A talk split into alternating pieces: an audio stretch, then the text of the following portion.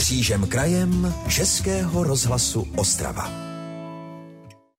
V dopoledním vysílání vás pozveme do Bílovce, protože už na přelomu dubná května by se tam mohla otevřít nová minigalerie v kapli svaté Barbory.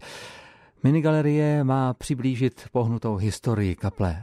Galerii vytvořil nadšenec z Bílovce, který při tvorbě spolupracoval třeba s kaplanem Bíloveckého zámku Eduardem Valešem. Ta idea vzniku té minigalerie je stará asi cca tři roky. Vysvětluje mi ve vstupní místnosti kaple svaté Barbory v Bílovci iniciátor vzniku minigalerie Petr Nastálek. Tvoří asi dvacítka obrazů, které mapují historii této bílovecké památky. Takže galerie hovoří o tom, komu ten objekt patřil, jak byl spravován, jak se o to starala tehdejší šlechta, kdo v objektu bydlel, jak byl využíván a jak se ta situace vyvíjela až vlastně do dnešních dnů. Při mapování historie kaple mu pomohli i místní odborníci. Velkou zásluhu na tom má Bílovecký kastelan, se kterým jsem e, spolupracoval na přípravě podkladů. Některé z těch dokumentů jsou vlastně součástí té galerie. Tak teď jsme vstoupili právě do té nové galerie. Co tady můžeme vidět? Galerie je umístěna na třech stěnách, jak jste si všiml. To, na co se teď díváme, teda začneme už od stavebního půdorysu, který charakterizuje, jak ten objekt byl dispozičně řešen. Měl samozřejmě spoustu stavebních nedostatků, protože pod ním tekl potok, takže vzlínala vlhkost, ale postupem času se e, tehdejší vlastníci starali o to, aby ten objekt byl udržován v životaschopném stavu. Další fotografie přibližují například podobu kaple z přelomu 19. a 20.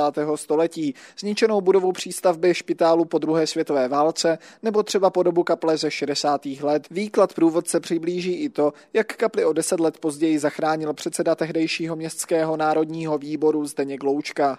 Když se tady šli podívat s tehdejším kaplanem, tak objekt kaple byl zaplaven vodou do výše dvou metrů. Takže on využil tehda svých pravomocí a povolal dobrovolné bílovecké hasiče, kteří vodu odčerpali. No a ta zkáza toho objektu se objevila samozřejmě v plné nahotě. Galerie tak zachycuje i opravy, které v kapli následovaly, nebo třeba seznam věcí, které se našly při opravách její věže v roce 2006. Podle nezávislé starostky Bílovce Renáty Mikulášové vznik minigalerie vítají i místní. Když jsme vložili drobné fotky této minigalerie na Facebook, tak eh, možná to řeknu to, co tam lidé napsali a hodnotili, že netušili, jaký kousek krásy je nedaleko od jejich bydliště. A to je možná ta celá odměna za to všechno, že to lidé vnímají pozitivně. První návštěvníci by se do minigalerie mohli podívat už na přelomu dubna a května. Z Bílovce Tomáš Píka, Český rozhlas.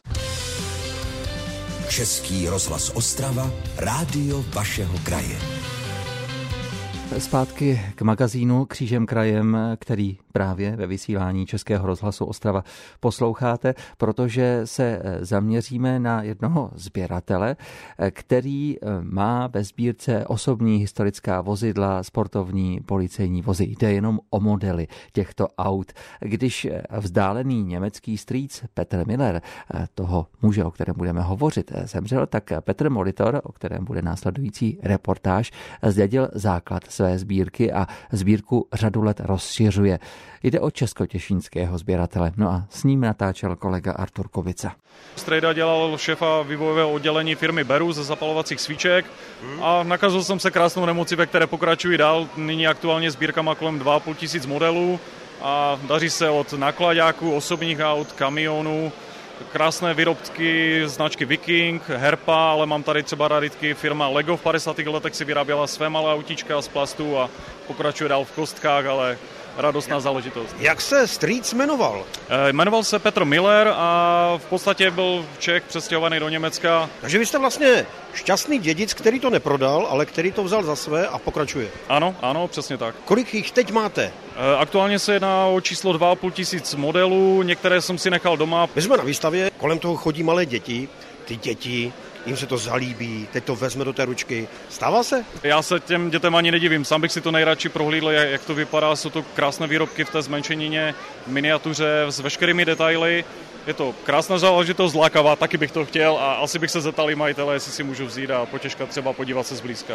Vám se změnil život. Vy jste zdědil hromadu autíček různých modelů a teď najednou jste se s tím nějak musel smířit a říct si, ano, budu to dělat dál, anebo nebudu. Co k tomu určitě přispělo, tak už jenom sbírání otce, který si zachoval spolu sbírku matchboxů, už nám od dětství dával potěžkat vlastně hrát si z autičky. Já sám jsem si kupoval Ameriky 1 18, nějaké Mercedesy, a s tím, že už se jednalo jenom o zmenšení jiného modelu a pokračování, byla jasná volba, že sbírka musí zůstat a pokračuje dál. Jak seženete nový model? Kde ho seženete? Něco, co vám chybí? V dnešní době internetu, Aukra, Allegra a dalších třeba nákupních serverů jsou i třeba kamarádi, kteří dostanou krabici, sbírají z Německa, z Holandska, z Anglie, proj, projíždí weby, další zařízení a dostávají se právě k autičkům, které mi třeba modelově chybí, nebo mi chybí barva. E, jsou tam třeba určité niance, které mají vliv na hodnotu zboží, je to jiný interiér, jiné barva, chybí volant, jo, jsou tam je strašně hodně specifik, které určují hodnotu toho modelu a podaří se jak ze zahraničí, tak z tuzemských sbírek. Musíte mít e, dost rozsáhlé kontakty. Pokračuje se třeba na facebookových skupinách třeba sběratele modelů z Německa, ze, ze Švýcarska. Jsou přímo weby, kde se združují lidé právě takhle podobně nakažení, mají taky obsahlé sbírky a vyměňují si třeba i modely mezi sebou. To je ta, taky další způsob, jak se třeba k těm modelům dostat. Co jazykové znalosti? Angličtina se základy Němčiny. Bez jazyku dneska dobrou sbírku člověk neudělá. Dá se říct, přesně tak. Co na to říkají doma? Otec, otec je šílenec, jede. Ne, ne, ne, ne, otec není šílenec, ne, ne. U syna je to podobná, zase ten jede v Legu, takže tento chápe, vidí taťku, obdivuje ty modely stejně jako já, ve vitríně může si to kdykoliv vytáhnout. Krásné je to v tom, že to nezabere půlku baráku ani půlku obyváku v, tom, v té modelové železnici a v tomhle měřitku. Je to spousta modelů na, na malém místě, je to nádhera.